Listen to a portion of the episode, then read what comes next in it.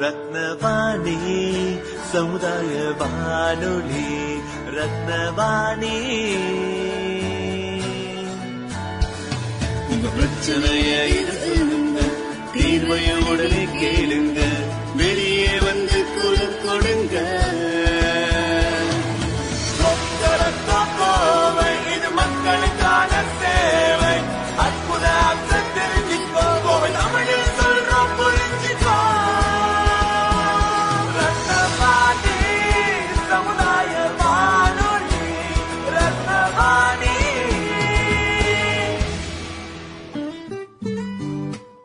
வாணி தொண்ணூறு புள்ளி எட்டு சமுதாய வானொலி ஒலிபரப்பு கோவை ஈச்சனாரி ரத்தினம் கல்லூரி வளாகத்தில் இருந்து ஒலிபரப்பாகிறது.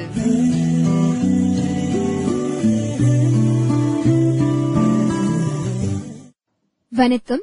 ரத்தினவாணி நேயர்களின் கவனத்திற்கு பாரதியார் பல்கலைக்கழகத்தின் கீழ் உட்பட்ட சுயநிதி கல்லூரிகளில் முதன் முதலாக ரத்தினம் கலை மற்றும் அறிவியல் கல்லூரிக்கு தேசிய மதிப்பீடு மற்றும் தர சான்று குழு அதாவது நாக் யுஜிசி இரண்டாயிரத்தி இருபத்தி இரண்டாம் ஆண்டு முதல் இரண்டாயிரத்தி இருபத்தி ஏழாம் ஆண்டு வரைக்கான ஏ பிளஸ் பிளஸ் தர மதிப்பீடு வழங்கியது என்பதை மகிழ்ச்சியுடன் தெரிவித்துக் கொள்கிறோம்.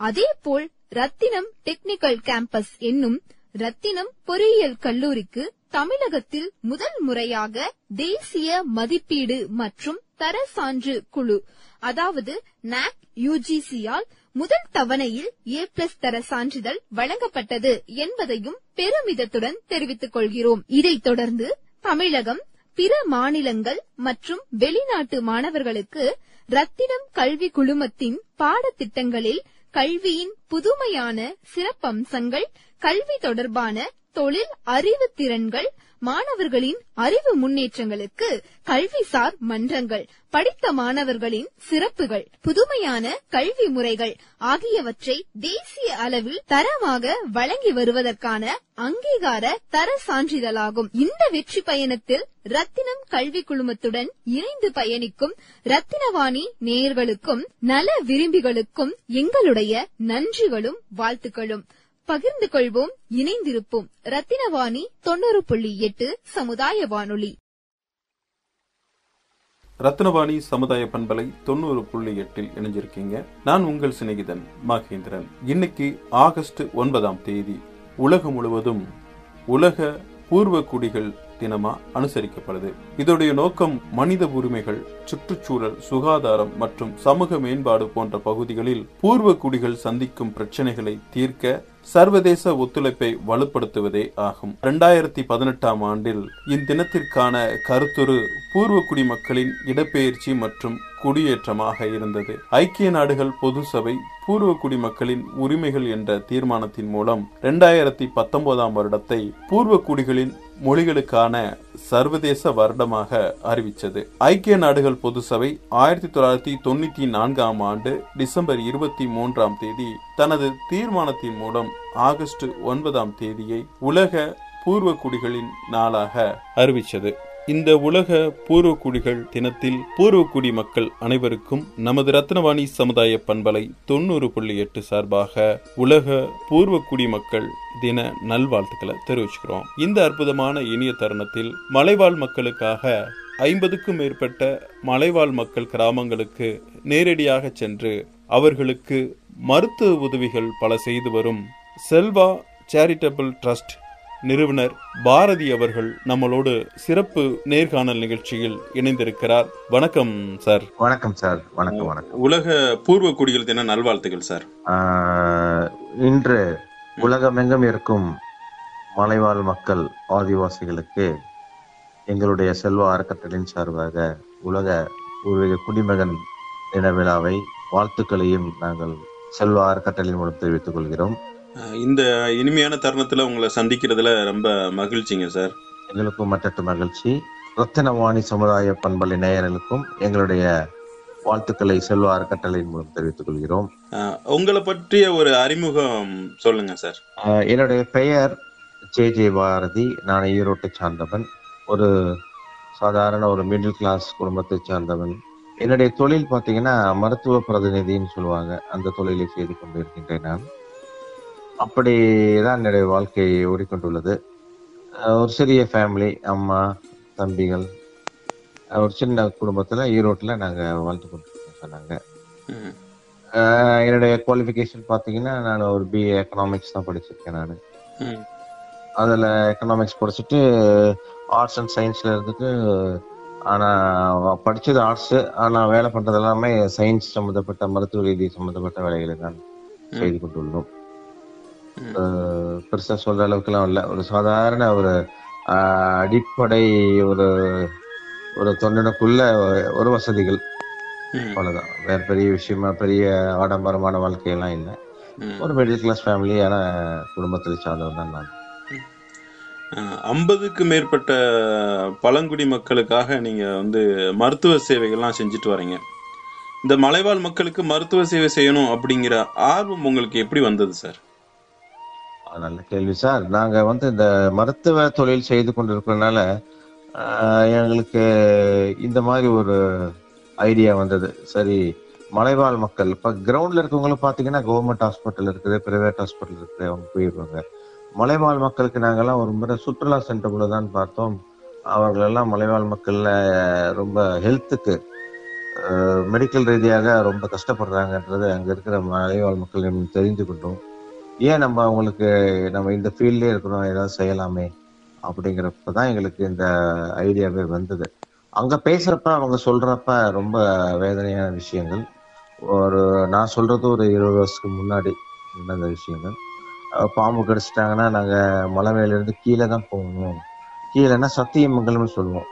அந்த இடத்துக்கு தான் போகணும். கிட்டத்தட்ட கீழே போகிறதுக்கு முப்பது முப்பத்தஞ்சு கிலோமீட்டர் நாங்க போனே ஹாஸ்பிட்டலுக்கு போய் அவங்க பொழைச்சாதான் உண்டு இல்லைன்னா கஷ்டம். அப்படின்ற மாதிரி சொல்றப்பதான் நம்ம ஏன் மருத்துவம் இந்த மாதிரி ப- இவங்க கேம்ப் பண்ணலாமே? அவேர்னஸ் பார்த்தீங்கன்னா எல்லாமே அனிமிக்காவே இருப்பாங்க. ரத்த சோகையோட தான் இருப்பாங்க. இதெல்லாம் பார்க்கறப்ப தான் சரி இவங்களை மருத்துவ சேவை செய்யணும் அப்படின்ற ஒரு எண்ணங்கள் வந்தது. எங்க டிஸ்ட்ரிக்ட்ல மூணு மலை இருக்குங்க. பெரியார் டிஸ்ட்ரிக்ட்ல மூன்று மலைகள் உள்ளது. ஒரு மலை அல்ல மூன்று மலை. ஒன்னு பர்கூர் மலை அடுத்தது பாத்தீங்கன்னா கடம்பூர் மலை அடுத்தது திம்பம் மலை இந்த மூன்று மலையையும் மலைவாழ் மக்கள் வாழ்ந்து கொண்டிருக்கிறார்கள். அவர்களுக்கு எங்களால் முடிந்த மருத்துவ சேவைகளையும் மற்றும் எங்களால் முடிந்த உதவிகளையும் நலத்திட்டங்களையும் செய்து கொண்டு வருகின்றோம். அந்த மூன்று மலைகள் சொன்னீங்க இல்லையா? ஆமாங்க. அந்த மூன்று மலைகளுடைய இத பத்தி கொஞ்சம் விரிவா சொல்லுங்களேன். ஒவ்வொரு மலையும் பத்தி. எவ்வளவு மக்கள் இருக்காங்க? கண்டிப்பா தான். அந்தியூர் அப்படின்னு ஒரு ஊரு. அந்தியூரோட பேஸ் கிரவுண்டு அங்க இருந்து மேல போனீங்கன்னா பர்கூர் மலைன்னு சொல்லுவோம். அதெல்லாம் பாத்தீங்கன்னா மிகவும் பிற்படுத்தப்பட்ட மக்கள் மலைவாழ் மக்கள் தான் வாழ்றாங்க. இன்னமும் அந்த மாதிரி தான் இருக்கிறாங்க. சில இடங்களெல்லாம் ரோடே இல்லை. அதனால அவங்க பெண்களுக்கு பிரசவம் பார்க்கணுன்ற அந்த பிரசவ காலத்துல பாத்தீங்கன்னா அவங்களுக்கு அந்த பெயின் வந்துருச்சுன்னா அவங்க என்ன பண்றாங்க? வில்லேஜ்குள்ள இருந்து மலைவாழ் மக்கள் அவங்களுடைய கிராமத்துக்குள்ள இருந்து அவங்கள மூங்கில்ல அந்த தோலின் மாதிரி தொட்டில் மாதிரி கட்டி அதுல படுக்க வச்சு கூட்டிட்டு வந்து மெயின் ரோட்டுக்கு வந்து அப்புறம் ஏதாவது அங்க இருக்கிற வெஹிக்கிள் வெஹிக்கிள் மீன்ஸ் காய்கறி வெஹிக்கிள். இல்லாட்டி இப்போ வந்து உன்னாட்ட எயிட் ஆம்புலன்ஸ் கூப்பிட்டா மேல வராங்க. அந்த மாதிரி ஆம்புலன்ஸ்ல கீழே வராங்க. இன்னமும் அந்த மாதிரி வாழ்ந்துட்டு இருக்கக்கூடிய மலை தான் பர்கூர் மலை. கடம்பூர் மலையும் அதே மாதிரிதாங்க. ரொம்பவும் பிற்படுத்தப்பட்ட மக்கள் தான் இருக்கிறாங்க. அங்க மல்லியம்மன் துர்கம்னு ஒரு ஊர் இருக்குது. இன்னும் எலக்ட்ரிசிட்டியே அங்க இல்ல. இபி வசதியே இல்லாம இன்னமும் வாழ்ந்துகிட்டு இருக்காங்க அவங்க. எலக்ட்ரிசிட்டியே இல்ல அந்த மல்லியம்மன் துர்கம்னு. அங்க ஒரு நூத்தி இருபது ஃபேமிலி இருக்கிறாங்க. அந்த மாதிரி இந்த காலத்துலயும் ஒரு இபி வசதி இல்லாம வாழ்றாங்க அப்படின்னா அது கடம்பூர் மலை. அங்கேயும் பாத்தீங்கன்னா நிறைய சின்ன சின்ன வில்லேஜ் இருக்குது. அந்த வில்லேஜில் ஒவ்வொரு வில்லேஜில் பார்த்தீங்கன்னா ஒரு முந்நூறு ஃபேமிலி நூறு ஃபேமிலி நூற்றம்பது ஃபேமிலின்னு இருக்கிறாங்க இந்த கடம்பூர் மலை சார்ந்த இது. அடுத்தது திம்பமலை. திம்பமலையில் ஓரளவு நல்லாவே இருப்பாங்க. ஏன்னா அது மைசூர் என்ஹெச் ரோடுங்க. மைசூருக்கு நம்ம போகணும் அப்படின்னா கோயம்புத்தூர்லேருந்தும் ஈரோட்லேருந்தும் நீங்கள் மைசூர் போகணும் மதுரையிலேருந்து த- போகணும் அப்படின்னா நீங்கள் கண்டிப்பாலும் சத்தியமங்கலம் வந்து தான் போயாகணும். ஆனால் என்ஹெச் அது நல்லாவே இருக்கும். அதனால அங்க இருக்கிற மக்கள் கொஞ்சம் வாழ்வாதாரம் இவங்களை கம்பேர் பண்றப்ப கொஞ்சம் பெட்டரா இருப்பாங்க. பட் உள்ள போக போக போக இன்னும் ரொம்ப மோசமா தான் இருப்பாங்க. அவங்க வாழ்வாதாரமே இல்லாம ஏதாவது டெய்லி வேலை செஞ்சுக்கிட்டு அந்த மாதிரி தான் வாழ்ந்து கொண்டு இருக்காங்க. திம்பமலை சார்ந்த மக்கள். இதுதான் எங்க மூணு மூன்று மலையினுடைய விஷயங்கள் இதுதான். மலைவாழ் மக்களுடைய வாழ்வியல்ல இன்றைய அவங்களுடைய நிலை எப்படி இருக்கு சார்? நல்ல கேள்விக்கு இன்னைக்கு பாத்தீங்கன்னா அவங்க வாழ்க்கை தரம் முன்னேறி தான் உள்ளது. அதுல மாற்று கருத்தை இல்லை. இருபது வருஷத்துக்கு முன்னாடி நான் பாக்குறப்பெல்லாம் ரொம்ப ரொம்ப மோசமான ஒரு சூழ்நிலையில வாழ்ந்து கொண்டிருந்தார்கள். ஆஹ், அதுல இருந்து வரக்கூடிய அரசு பாத்தீங்கன்னா முன்னாடி எல்லாம் நான் சொன்ன பாத்தீங்கன்னா இந்த பர்கூர் மலையெல்லாம் கடம்பூர் மலையெல்லாம் ஒரே ஒரு பஸ் தான் போகும் கீழ இருந்து. அப்ப காலையில ஒரு பஸ் சாயங்காலம் ஒரு பஸ் தான் போகும். அப்படிங்கிறப்ப அந்த பஸ் ஏணி மேல பஸ் மேல எல்லாமே உட்காந்துட்டு போவாங்க. நானே போயிருக்கேன். நானே பஸ்ல இடம் கிடைக்காம உள்ளுக்குள்ள போய் நின்னுக்கிட்டு பார்த்தா நான் அப்பதான் பாக்குறேன் ஆடு எல்லாம் மேல போட்டுக்கிறாங்க. அவங்க மல்லிகை சாமான்லாம் வாங்கிக்குவாங்க கீழே தான் கிடைக்கும். எல்லாம் மேல போட்டுட்டு பஸ்ஸுக்கு மேல உட்காந்துட்டு பஸ்ல ஒரு ஏணி மாதிரி பின்னாடி தூங்கும். அதுல நின்னுக்கிட்டு போன காலமெல்லாம் நான் பார்த்திருக்கேன். நானும் போயிருக்கேன். அந்த அனுபவிச்சிருக்கேன் நான் அதுல. அதெல்லாம் சொல்லவே முடியாது. ரோடே இருக்காது. ரொம்ப மோசமாலாம் இருந்தது. அதெல்லாம் இப்போ மாறி ரோடெல்லாம் போடப்பட்டு இப்ப எல்லாம் பஸ் எல்லாம் நிறைய பஸ் விட்டு மக்கள் வந்து இப்ப பாத்தீங்கன்னா ஏன்னா டிரான்ஸ்போர்ட் தான் வெரி வெரி இம்பார்ட்டன்ட் இந்த வாழ்க்கை தரம் உயர்வதற்கு பாத்தீங்கன்னா முக்கியமா நம்ம உங்களுக்கு டிரான்ஸ்போர்ட் இருக்கணும்.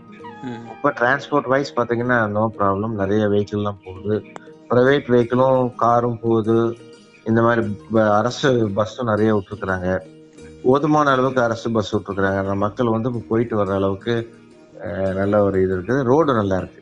அதனால அவங்க வாழ்க்கை தரம்னு பாத்தீங்கன்னா கண்டிப்பா நம்ம நாளுக்கு நாள் முன்னேறி கொண்டு தான் இருக்கிறார்கள். அரசு வந்து அவங்க மேல தனி கவனம் செலுத்தப்படுகிறாங்க. இவங்களோட வாழ்க்கை தரத்தை உயர்த்த வேண்டும் அப்படின்னு சொல்லி. இவங்களுக்கு வாழ்க்கை தரம் உயரணும்னா அவன் அவன் மெயினா டிரான்ஸ்போர்ட் இருந்தாதான் அவன் கீழே வர முடியும். கீழே வந்து படிக்க முடியும். மற்ற வேலைகள்லாம் செய்ய முடியும் இல்லைங்களா? அதனால இப்ப முன்னாடி கம்பேர் பண்றப்ப அவன் வாழ்க்கை தரம் நல்லாவே வித்தியாசம் தெரிகிறது. இருபது வருஷத்துக்கு முன்னாடி எப்படி இருந்தாங்க இப்ப எப்படி இருக்கிறாங்கன்னு பாக்குறப்ப வளர்ச்சி தான். அதுல மாற்று கருத்தே இல்லை. மலைவாழ் மக்களுடைய வருமானத்துக்கு அவங்க தொழிலா என்னென்ன தொழில்லாம் பண்ணுறாங்க சார்? வருமானம்னு பாத்தீங்கன்னா அவங்களுக்கு பெரிய வருமானம் எல்லாம் இருக்காதுங்க. அன்றாடம் காட்சி தான். மழை பெய்ஞ்சாதான் அவங்க வந்து விவசாயமே பண்ண முடியும். வேற அங்க டேமோ அந்த மாதிரி விஷயங்கள்லாம் எதுவுமே மலை மேல இருக்காது. கீழே இருக்கும். மேல இருக்கிறதுக்கு வாட்டர் சோர்ஸ் தான் மெயின் பட் அந்த வாட்டர் சோர்ஸ்ங்கிறப்ப பாத்தீங்கன்னா போர் போடலாம். வசதி உள்ளவங்க போர் போட்டுக்குவாங்க. வசதி இல்லாதவங்க வானம் பார்த்த பூமி.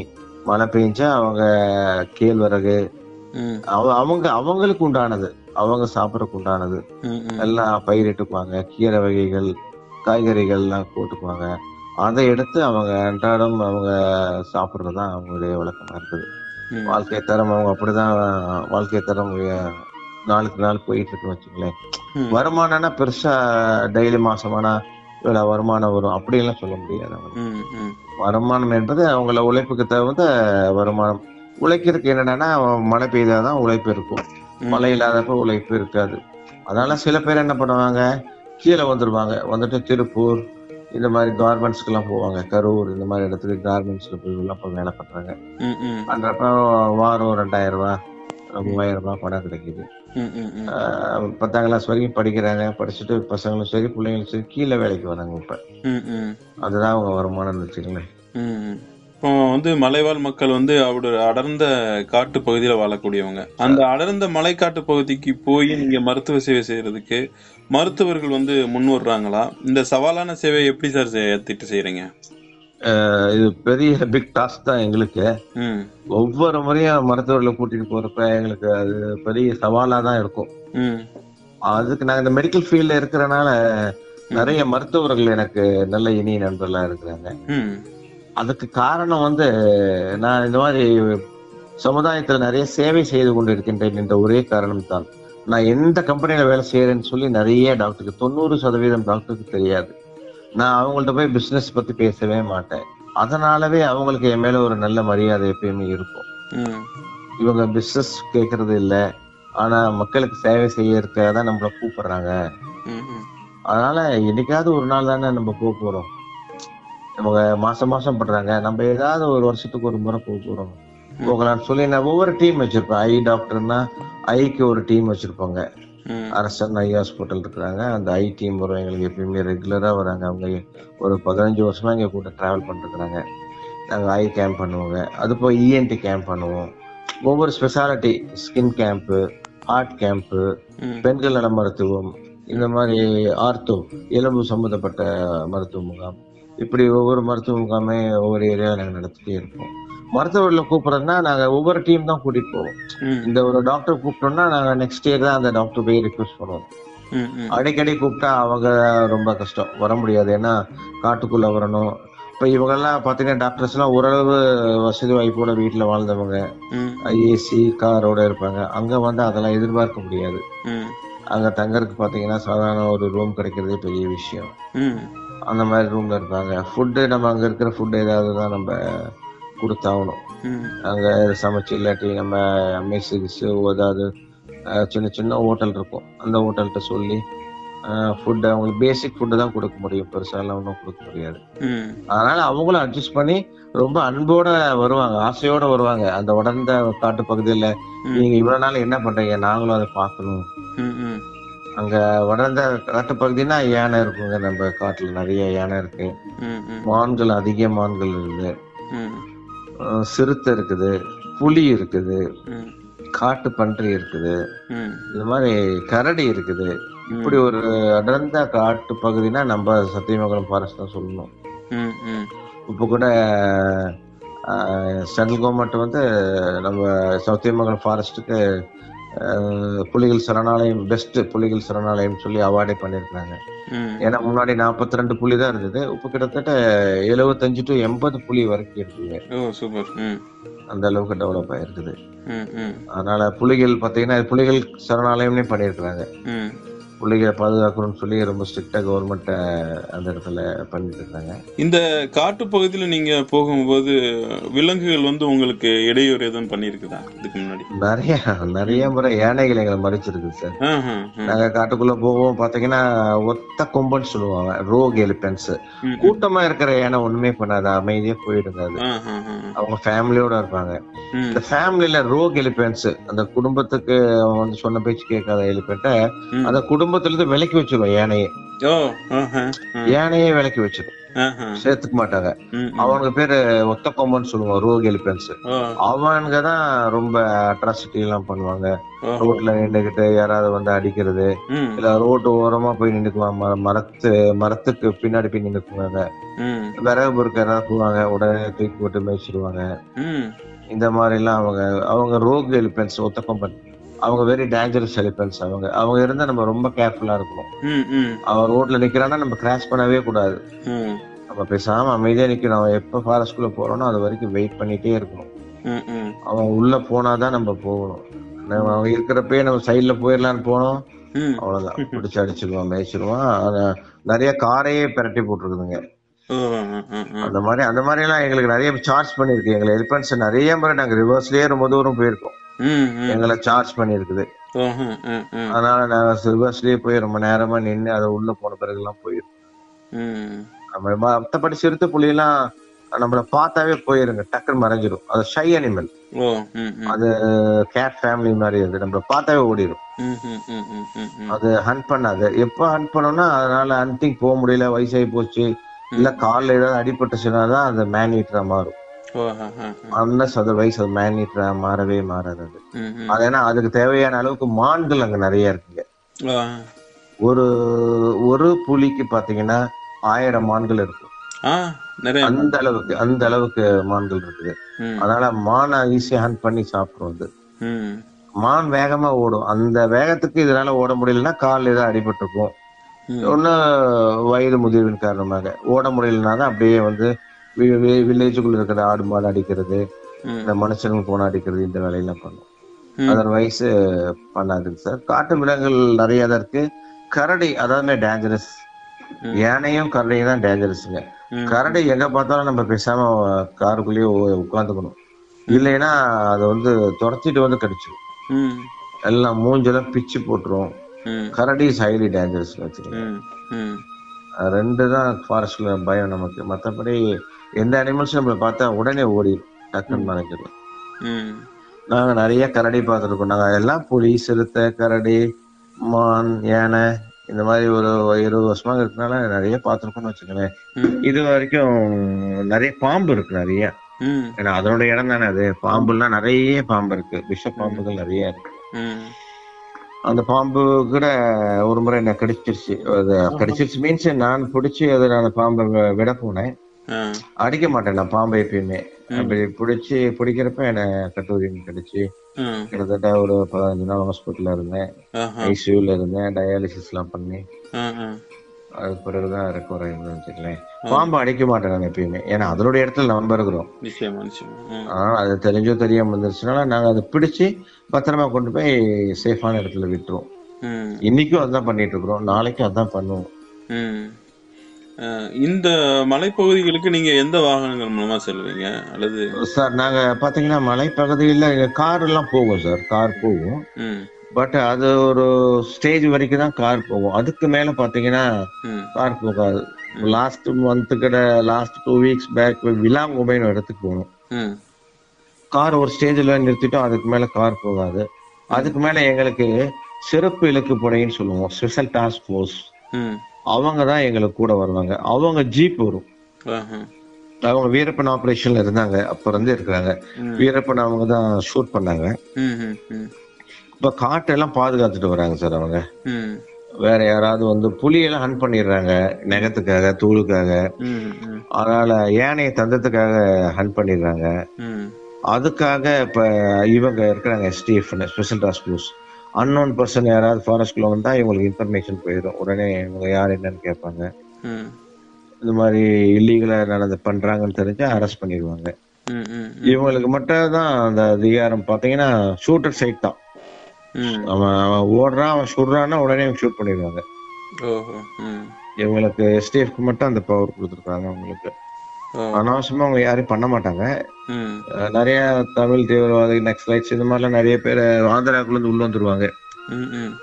அந்த மாதிரிலாம் இவங்களுக்கு இன்ஃபர்மேஷன் வந்தா வச்சுக்கலாம் அதனால அவங்க கூட நாங்க அசோசியேட் பண்ணி ரொம்ப வருஷமா இருக்கிறோம். எஸ்டிஎஃப் ஸ்பெஷல் டாஸ்க் ஃபோர்ஸ் அது மேடம் முன்னாள் முதலமைச்சர் ஜெயலலிதா மேடம் தான் அந்த இதை கொண்டு வந்தாங்க. எஸ்டிஎஃப்ஏ மலைவாழ் மக்களுக்காக மருத்துவ சேவை செய்யறதுக்கு எத்தனை நாள் தங்கியிருந்து சேவை செய்வீங்க சார்? சார் நல்ல கேள்வி. சார் நாங்க பாத்தீங்கன்னா ஞாயிற்றுக்கிழமை தான் டாக்டருங்களுக்குலாம் ரெஸ்ட் இருக்கும் சார். ஏன்னா மற்ற நாள்ல அவங்க கிளினிக்ல பிஸியா இருப்பாங்க. ஞாயிற்றுக்கிழமை மட்டும் அவங்கள்ட்ட ரெக்வஸ்ட் பண்ணிடுவோம் ஒன் மந்த் முன்னாடி ம். ஒரு ரிக்வஸ்ட் லெட்டரையும் கொடுத்துருவோம். இந்த டேட்ல நீங்க எங்களுக்கு வந்துடணும்னு சொல்லி. அதனால இவங்க ஞாயிற்றுக்கிழமை நாங்க கூட்டிட்டு போனோம் அங்க பாத்தீங்கன்னா டிராபிக் ஆயிரும் சில நேரங்கள்ல. சில நேரங்கள்ல டாக்டருங்களுக்கு ஏதாவது எமர்ஜென்சி வந்துடும் வர முடியாது போயிடும். அதனால நாங்க என்ன பண்ணுவோம் சனிக்கிழமை டாக்டர் மத்தியானம் சாப்பிட்ட பிறகே நாங்க கூட்டிட்டு போயிடுவோம். இருட்டுறதுக்கு முன்னாடி நாங்க அந்த மலையில போய் அவங்களுடைய தங்கக்கூடிய இடத்துல போய் அவங்கள தங்க வச்சிருவோம் சேஃபா ஏன்னா இருட்டின பிறகு போறது ஏன்னா காட்டு விலங்குகள்லாம் இருக்கிறதுனால ஒரு ஆறு ஆறரை மணிக்கெல்லாம் நாங்க போயிடுவோம். ஏன்னா நூறு கிலோமீட்டர்ஸ் இருக்கும் சார் எல்லாம் மூணு மலையுமே நூறு கிலோமீட்டர் ஈரோட்ல இருந்து இருக்கும். ஒரு ரெண்டரை மணி நேரத்துக்குள்ள நாங்க போயிடுவோம்னு வச்சுங்களேன் பிஃபோர் சிக்ஸ் போய் அந்த லேண்ட் ஆயிடுவோம் சேஃபா போய் லேண்ட் கார்ல தான் போவோம். பட் அங்க அங்க இருந்து உள்ளுக்குள்ள மலைவாழ் மக்கள் உள்ளுக்குள்ளதான் இருப்பாங்க. ஒரு சின்ன டவுன் மாதிரி இருக்கும். அந்த இடத்துல நாங்க ஸ்டே பண்ணிட்டு அவங்கள பாக்குறதுக்கு ஒரு இருபது கிலோமீட்டர் முப்பது கிலோமீட்டர் போறப்ப எஸ்டிஎஃப் ஈச்சர் வண்டி இருக்கும் ஜீப் இருக்கும். அதுல நாங்க மருந்து மாத்திரை எல்லாம் தூக்கி போட்டுட்டு டாக்டர்ஸ் சிஸ்டர்ஸ் எல்லாம் தூக்கி போட்டுட்டு அதுல தான் போவோம். அதே மாதிரி அரசன் கண் மருத்துவமனை வருவாங்க. அவங்க ஈச்சர்ல தான் வருவாங்க. அவங்க மருத்துவ முகாம் கண் மருத்துவ முகாம் நடத்தி சர்ஜரிக்கு வேணுங்கிற பேஷண்ட் அவங்களே செலக்ட் பண்ணுவாங்க. ஒவ்வொரு கேம்ப்லயும் இருபது டு இருபத்தஞ்சு பேஷண்ட் செலக்ட் பண்ணுவாங்க. அந்த ஈச்சர்லயே அவங்க கூட்டிட்டு வந்துருவாங்க ஈரோடு. கூட்டிட்டு வந்து அறுவை சிகிச்சை பண்ணி கொண்டு போய் விட்டுருவாங்க சார் அவங்க வெஹிக்கிள் வந்து ஃபாரஸ்ட்குள்ள போறப்ப ஃபாரஸ்ட் இது எஸ்டிஎஃப் வெஹிக்கிள் தான் நாங்க போவோம் சார். ஜீப்பு ஈச்சர் அந்த மாதிரி தான் போவோம் இந்த மலைவாழ் மக்களுக்கு வந்து இந்த மருத்துவ முகாம்கள்லாம் நடத்துது அப்படிங்கிறத எப்படி முன்கூட்டியே நீங்க அவங்களுக்கு தெரியப்படுத்துறீங்க? ஓ நல்ல கேள்வி சார். ஏன்னா கம்யூனிகேஷன்ஸ் வெரி வெரி இம்பார்ட்டன்ட் இல்லைங்களா? அது இல்லைன்னா போன்ல இருக்காது. நிறைய இடத்துல டவரே இல்லை. டவரே இல்லாம இருக்கும் நிறைய இடத்துல. அதனால அந்த மாதிரி பட்சத்துல நாங்க என்ன பண்ணுவோம்னா எஸ்டிஎஃப் இருக்கிறாங்க எங்களுக்கு ஸ்பெஷல் டாஸ்க் ஃபோர்ஸ் அவங்க போலீஸ்ல என்ன பண்ணுவாங்க? தம்பிங்க எல்லாம் நல்லா எங்க எனர்ஜெட்டிக்கா இருப்பாங்க. அவங்க கையில நோட்டீஸ் கொடுத்துருவோம். அவங்க பாவம் போய் ரெண்டு நாளா வில்லேஜ் வில்லேஜா போய் கொடுத்து எக்ஸ்பிளைன் பண்ணி இந்த டேட்ல எப்படி இருக்கு கேம்ப் இருக்கு. நீங்க கண்டிப்பா நம்ம வந்துடணும்னு சொல்லி அவங்க சொல்லுவாங்க. அது ஒரு வே ஆஃப் போய் சொல்லுவோம். அவங்க சொல்றப்ப ஃபிளக்ஸையும் கொடுத்து விட்டுருவோம். அந்த வில்லேஜ் ஃபிளக்ஸையும் கட்டிடுவாங்க. ஆ, ம், ம், பேனரும் கட்டி விட்டுருவோம் நம்ம அது ஒரு ப்ரொமோஷன் இருக்கும். செகண்ட் பாத்தீங்கன்னா அந்த வெஜிடபிள் எல்லாம் அடிக்கக்கூடிய வேன் இருக்கும் சார் அவங்க வெஜிடபிள்ஸ் எல்லாம் பயிரிடுவாங்க. என்னன்னா உருளைக்கிழங்கு முட்டைக்கோஸ் எல்லாம் அதை வந்து அந்த அந்த மேட்டுப்பாளையத்துக்கு கொண்டு போவாங்க. அந்த வேன் அவங்க வச்சிருப்பாங்க. அந்த வேன்ல ஒளிபெருக்கி கட்டிடுவோம். பேட்டரி வச்சு கட்டி. அங்க இருக்கிற லோக்கல் பர்சன் ஏன்னா அவங்களுக்கு இது கர்நாடகா தமிழ்நாடு பார்டர் ஈரோடு டிஸ்ட்ரிக்ட் தான். ஆனா எல்லாருமே கன்னடா தான் பேசுவாங்க. தமிழ் தெரியாது. புரிஞ்சுக்குவாங்க. அப்ப தமிழும் கன்னடமும் ஃப்ளூயண்டா பேசக்கூடிய ஆள் அந்த வேன்ல உட்கார வச்சிருவோம். நோட்டீஸ் தமிழ்ல தான் இருக்கும். இவங்க வந்து அனௌன்ஸ் பண்ணுவாங்க. தமிழ்ல ஃபர்ஸ்ட் நோட்டீஸை படிச்சுட்டு அப்புறம் கன்னடத்துல சொல்லுவாங்க. இந்த மாதிரி கேம்ப் இருக்கு இப்படி இருக்கு இப்படி இருக்குவாங்கன்னு சொல்லி. இந்த மாதிரி மூலம் தான் நாங்க அவங்களுக்கு இன்ஃபர்மேஷன் கொடுக்குறோம். அதை பேஸ் பண்ணி தான் அவங்க மருத்துவ முகாமுக்கு வராங்க சார். இந்த சேவையை எத்தனை வருஷமா பண்ணிட்டு இருக்கீங்க சார் நாங்க பாத்தீங்கன்னா கடந்த ரெண்டாயிரத்துல இருந்தே பண்ணிட்டு இருக்கோம் சார் அப்ப வந்து பாத்தீங்கன்னா அன்னை தெரசா சேரிட்டபிள் ட்ரஸ்ட் வச்சிருந்தோம் நாங்க. ம், அது விளையாட்டா அப்படியே பண்ணிட்டே இருந்தோம். ரெண்டாயிரத்தி பன்னெண்டுல தான் ஒரு சின்ன ஒரு ட்விஸ்ட் ஆச்சு எங்களுக்கு. எங்களுக்கு ட்ரஸ்ட் பேரே பாத்தீங்கன்னா செல்வா சேரிட்டபிள் ட்ரஸ்ட்னு வச்சிருக்கோம் சார். அந்த செல்வா யார் அப்படின்னு நிறைய பேர் கேட்பாங்க. ம், கண்டிப்பாக இன்று அதை பத்தி சொல்வதற்கு நான் ரொம்ப ரொம்ப பெருமைப்படுறேன். எங்க செல்வா யாருன்னா அவங்க முழு பெயர் வந்து செல்வராணி. அவங்க வந்து ஜவ்வாது மலையை சேர்ந்த ஒரு ஆதிவாசி பெண்.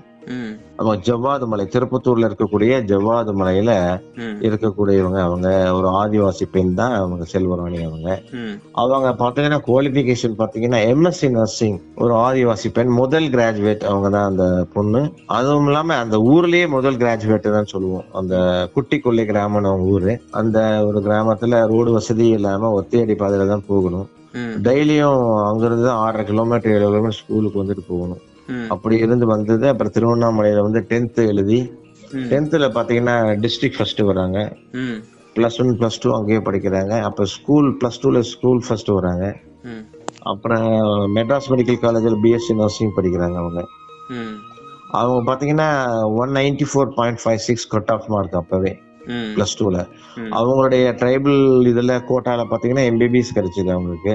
பட் அவங்க குடும்பத்துல வந்து எம்பிபிஎஸ் நீ படிச்சினா உனக்கு மாப்பிள்ளை பார்க்கறது கஷ்டம். ஏன்னா நம்மளுடைய மலைவாழ் மக்கள் எம்பிபிஎஸ் படிச்ச மாப்பிள்ளைன்றது குதிரை கொம்பு. ம், அதனால நீ நர்சிங் ஏதாவது படிக்கிறேன்னா படின்னு சொல்லி அப்புறம் அந்த பொண்ணு நான் நர்சிங் தான் படிக்கிறேன்னு சொல்லி BSc nursing Madras medical college Madras medical college போனா மெரிட்ல தான் போக முடியுங்க. அங்க முடிச்சுட்டு அப்புறம் எம்எஸ்சி நர்சிங் வந்து மதுரை மெடிக்கல் காலேஜ் அந்த இடைப்பட்ட காலத்துல பிஎஸ்சி நர்சிங் முடிச்சுட்டு அவங்க எம்எஸ்சி பண்ணா ஒன் இயர் கிளினிக்கல் எக்ஸ்பீரியன்ஸ் வேணும். அப்போதான் அவங்க வந்து ஈரோடு வராங்க. ஈரோடு வரப்பதான் எங்களுக்கு அவங்களுடைய நட்பு கிடைக்குது. ம், எங்க வீட்டுல ஒரு சகோதரியாக அவங்களை நாங்க பாவிக்கிறோம். எல்லாருமே எங்களுடைய நண்பர்கள் எல்லாருமே அவங்க எங்க சகோதரியாக உடன்பிறவா சகோதரியாக தான் அவங்க இருக்காங்க. அப்படி இருக்கிற கா- காலபட்சத்தில் தான் ஒரு பத்து மாசம் இங்க ஒர்க் பண்றப்பதான் அவங்க கா- அவங்களுக்கு வந்து மார்பக புற்றுநோய் இருப்பதே தெரிய வருது. அவங்களுடைய ஃப்ரெண்டு ஒருத்தர் இருக்கிறாங்க திலகானு அவங்களுக்கு தான் அந்த இன்ஃபர்மேஷன் தெரிஞ்சு எங்களுக்கு சொல்றாங்க மெதுவா. ம், ஒரு மர்மத்துல ஒரு கட்டி இருக்குதுன்னு சொல்லி. அப்புறம் தான் அதை டெஸ்ட் பண்ணி பார்க்கறப்ப அது புற்றுநோய் என்று தெரிய வருகிறது. அப்ப இருபத்தோரு வயசு அந்த பொண்ணுக்கு. மலைவாழ் மக்களை சார்ந்த பொண்ணு. அவங்களுக்கு புற்றுநோய் வந்தது காரணத்தை கண்டிப்பா இந்த இடத்துல நான் உங்களுக்கு சொல்லியே ஆகணும். எதனாலன்னா மலைவாழ் மக்கள் என்ன பண்றாங்கன்னா அவங்க சொந்தத்திலேயே கல்யாணம் பண்ணிக்கிறாங்க. அது பெரிய பெரிய தவறு. தன்னுடைய சொந்தத்துல க்ளோஸ் ரிலேட்டிவ்ல கல்யாணம் பண்ணா கண்டிப்பா நம்ம ரத்த புற்றுநோய் இல்லாட்டி ஏதாவது ஒரு ஒரு புற்றுநோய் இல்லைன்னா பாத்தீங்கன்னா குழந்தைக்கு வந்து ஹார்ட்ல ப்ராப்ளம் வருங்க. ஏஎஸ்டி விஎஸ்டி சொல்லுவோம் ஹார்ட்ல துவாரம் வரும். இல்ல அதாவது குழந்தைக்கு பாத்தீங்கன்னா மனநலம் பாதிக்கப்பட்டு அந்த மாதிரி குழந்தைங்க மென்டலி ரிட்டார்டா இருப்பாங்க. இந்த மாதிரி சொந்தத்துல தயவு செய்து கல்யாணம் பண்ணக்கூடாது. இந்த ஆதிவாசிகள் மலைவாழ் மக்கள் எல்லாமே அவங்களுக்குள்ளேயே கல்யாணத்தை பண்ணிக்கிறாங்க. வெளி வெளியே எங்கேயுமே கொடுக்க மாட்டாங்க. அவங்க சொந்தத்துக்குள்ளேயே அக்கா தங்கச்சி முறையா இருக்கலாம். அவங்களுக்கு அதெல்லாம் இல்லை. அப்படி கல்யாணம் பண்ணிடுவாங்க. இந்த மாதிரி தான் செல்வாவுடைய அப்பாவும் அம்மாவும் க்ளோஸ் ரிலேஷன்ஸ் கல்யாணம் பண்ணனாலதான் இந்த பொண்ணுக்கு இப்படி ஒரு வியாதி வந்தது இருபத்தோரு வயசுல. அதுதான் முக்கிய காரணம். மறுபடியும் மறுபடியும் நான் சொல்றதா மலைவாழ் மக்களுக்கு எல்லாம் என்னுடைய அன்பான வேண்டுகோள் சொந்தத்துல தயவு செய்து கல்யாணம் பண்ண வேண்டாம் நீங்க. நீங்க வேற இடத்துல கல்யாணம் பண்ணலாம். கல்யாணம் பண்றதுன்னு முடிவு பண்ணிட்டீங்கன்னா வேற குடும்பத்தை சார்ந்தவர்கள் ஒரு ரத்த சம்பந்தமே இல்லாம வேற குடும்பத்தை சார்ந்தவர்கள் கல்யாணம் பண்ணுங்க தயவு செய்து. இது அனுபவ ரீதியாக நாங்கள் சொல்கிறோம். இங்க நிறைய கேஸ் பார்த்துட்டு இருந்தாங்க ஒவ்வொரு கேம்ப்லயும் அவங்க குறையோட வருவாங்க. என் குழந்தைக்கு மூச்சு விட முடியல. நடக்கிறப்ப மூச்சு வாங்குது. என்னன்னு பாக்குறப்ப டாக்டர் டெஸ்ட் பண்ண பிறகு என் குழந்தைகளுக்கு ஹார்ட்ல துவாரம் துவாரம் இருக்குது அப்படிம்பாங்க. அப்ப நான் அவங்க அம்மா அப்பா கேட்கிற ஒரே கேள்வி முதல் கேள்வி தான் நீங்களும் உங்க மனைவியும் சொந்தமா ஆமா அக்கா பொண்ணு இல்ல தாய் மாமே இப்படி சொல்லுவாங்க. அப்படி பண்ணனாலதான் இது வந்திருக்கு. பண்ணாச்சு. அதனால தவறு இல்லை இனிமேல யாரும் அந்த தவறு பண்ணிடாதீங்க. அப்படின்னு சொல்லி நாங்கள் அந்த குழந்தைகள் அந்த மாதிரி நிறைய குழந்தைங்க நாங்கள் பார்த்துருக்கோம். இது வரைக்கும் ஒரு நூற்றி நாற்பத்தி நாலு மலையில மட்டும் இல்லை மலையிலும் சரி கீழே சமவெளியில நம்ம சமவெளியிலும் சரி இந்த மாதிரி சொந்தத்தில் கல்யாணம் பண்ணி நிறைய ப்ராப்ளம் ஆகி இந்த குழந்தைங்களுக்கு எல்லாம் நாங்க சர்ஜரி பண்ணியிருக்கோம். இது வரைக்கும் ஒரு நூற்றி நாற்பத்தி நாலு குழந்தைங்களுக்கு சென்னை அப்போலோ வச்சு நாங்கள் இறுதி அறுவை சிகிச்சை செய்துள்ளோம். இலவசமா செய்துள்ளாங்க. இது எங்களுக்கு நாங்க ஆராய்ச்சியில கண்டுபிடிக்கப்பட்டது. சொந்தத்துல கல்யாணம் பண்ணா இந்த மாதிரி ப்ராப்ளம் தான் அவங்களுக்கு மார்பக புற்றுநோய் கண்டுபிடிச்சதுக்கு அப்புறம் என்ன நடந்தது? கண்டுபிடிச்ச பிறகு அவங்கள மார்பக புற்றுநோயின்னு கண்டுபிடிச்ச பிறகு அவங்க எம்எஸ்சி நர்சிங் படிச்சு ஆகணும்னு சொல்றாங்க. அப்ப டாக்டர் சொல்றாங்க அவங்க லைஃப் ஃபேன் வந்து த்ரீ இயர்ஸ் தான் இருப்பாங்க. கிரேட் ஃபோர்ல இருக்கு அந்த பொண்ணு. அதனால படிக்கிறதுங்கிறது சிரமமான விஷயம் ஆனால் அந்த செல்வா எங்கள் அன்பு சகோதரி நான் படித்தே அவனும் எம்எஸ்சி என்னுடைய எய்ம் அப்படின்றாங்க. அதாவது ஒரு நாட்கள் குறிக்கப்பட்டு விட்டது. மூன்று வருடங்கள் தான் இருப்போம்னு சொல்லி.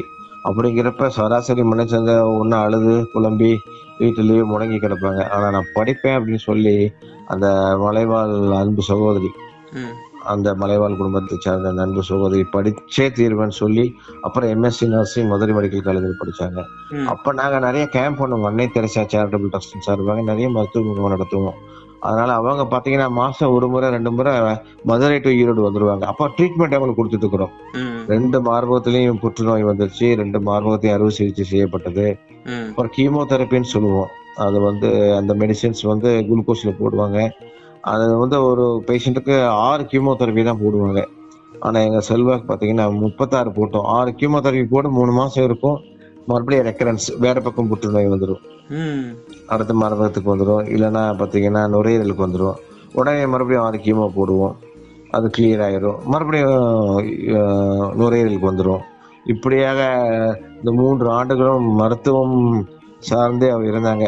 ஹாஸ்பிட்டலு காலேஜு ஹாஸ்பிட்டலு காலேஜு இருந்துக்கிட்டு இந்த மூணு வருஷத்துலையும் அவங்க எம்எஸ்சி நர்சிங் முடிச்சு எம்எஸ்சி நர்சிங் முடிக்கிறப்ப அவங்க கோல்டு மெடலிஸ்ட். அவங்க பார்க்குற எம்எஸ்சி நர்சிங் முடிக்கிறப்ப ஸ்கின் அண்ட் போன் ஆயிட்டாங்க ம். பட் இருந்தாலுமே தன்னுடைய அந்த வைராகியத்தை விடாம தான் எடுத்த காரியத்தை கண்டிப்பாலும் நல்லபடியாக முடிக்க வேணும்னு சொல்லி அந்த எம்எஸ்சி நர்சிங் என் பேருக்கு பின்னாடி போடணும் அப்படின்னு சொல்லி ஆசைப்பட்டு எம்எஸ்சி நர்சிங் படிச்சு முடிச்சதும் இல்லாம அது ஒரு மெரிட்ல படிச்சு ஒரு நல்ல ஒரு கோல்டு மெடல் வாங்குற அளவுக்கு படிச்சு பெருமை சேர்த்துட்டு போனாங்க. எங்களுக்கு ஒரு இன்ஸ்பிரேஷன் அவங்க. வாழ்ந்தா அப்படிதான் வாழணும். நமக்கு வந்து சமுதாயத்துக்கு நான் ஏதாவது செஞ்சுட்டு போவேன்னு சொல்லி மதுரை டு ஈரோடு வந்து. தன்னுடைய புற்றுநோயும் இருக்கும் பொழுதும் கூட எவ்வளவோ அவங்களுக்கு உபாதைகள் இருக்கும் உடல் உபாதைகள். அதையெல்லாம் பொருட்படுத்தாமல் சிரித்த முகத்துடன் இந்த சமுதாயத்துக்கு சேவை செய்த அந்த அன்பு சகோதரியை மறக்கவே கூடாது வாழ்நாள் முழுவதும் சொல்லித்தான். அவங்க சார்பாக தான் நாங்க இந்த செல்வ அறக்கட்டளை ஒன்று ஆரம்பித்தோம். அந்த செல்வ அறக்கட்டளை எங்க அன்பு சகோதரி ஒருவர் இறந்து அவர் ஒருவர் இறந்து. பல பேரை வாழ வைத்துக் கொண்டிருக்கின்றார்கள். அதுதான் உண்மை. அதுதான் ஸ்லோகன்ஸே நாங்க கொடுத்திருப்போம் மனதில் உறுதி வேண்டும்னு சொல்லி. மனசுல நம்ம தைரியம் இருந்தா போதும் எதையுமே சாதிக்கலாம்ன்றது ஒரு இன்ஸ்பிரேஷன் எங்க அன்பு சகோதரர் தான் அவங்க இறந்த பிறகு வாழ்ந்து கொண்டுதான் இருக்கிறார்கள் நிச்சயமா. எல்லா மனதிலும் வாழ்ந்து கொண்டு இருக்கிறார்கள். இறந்தும் அவர்கள் மற்றவர்களுக்கு உயிர் தியாகம் செய்து கொண்டிருக்கிறார்கள்.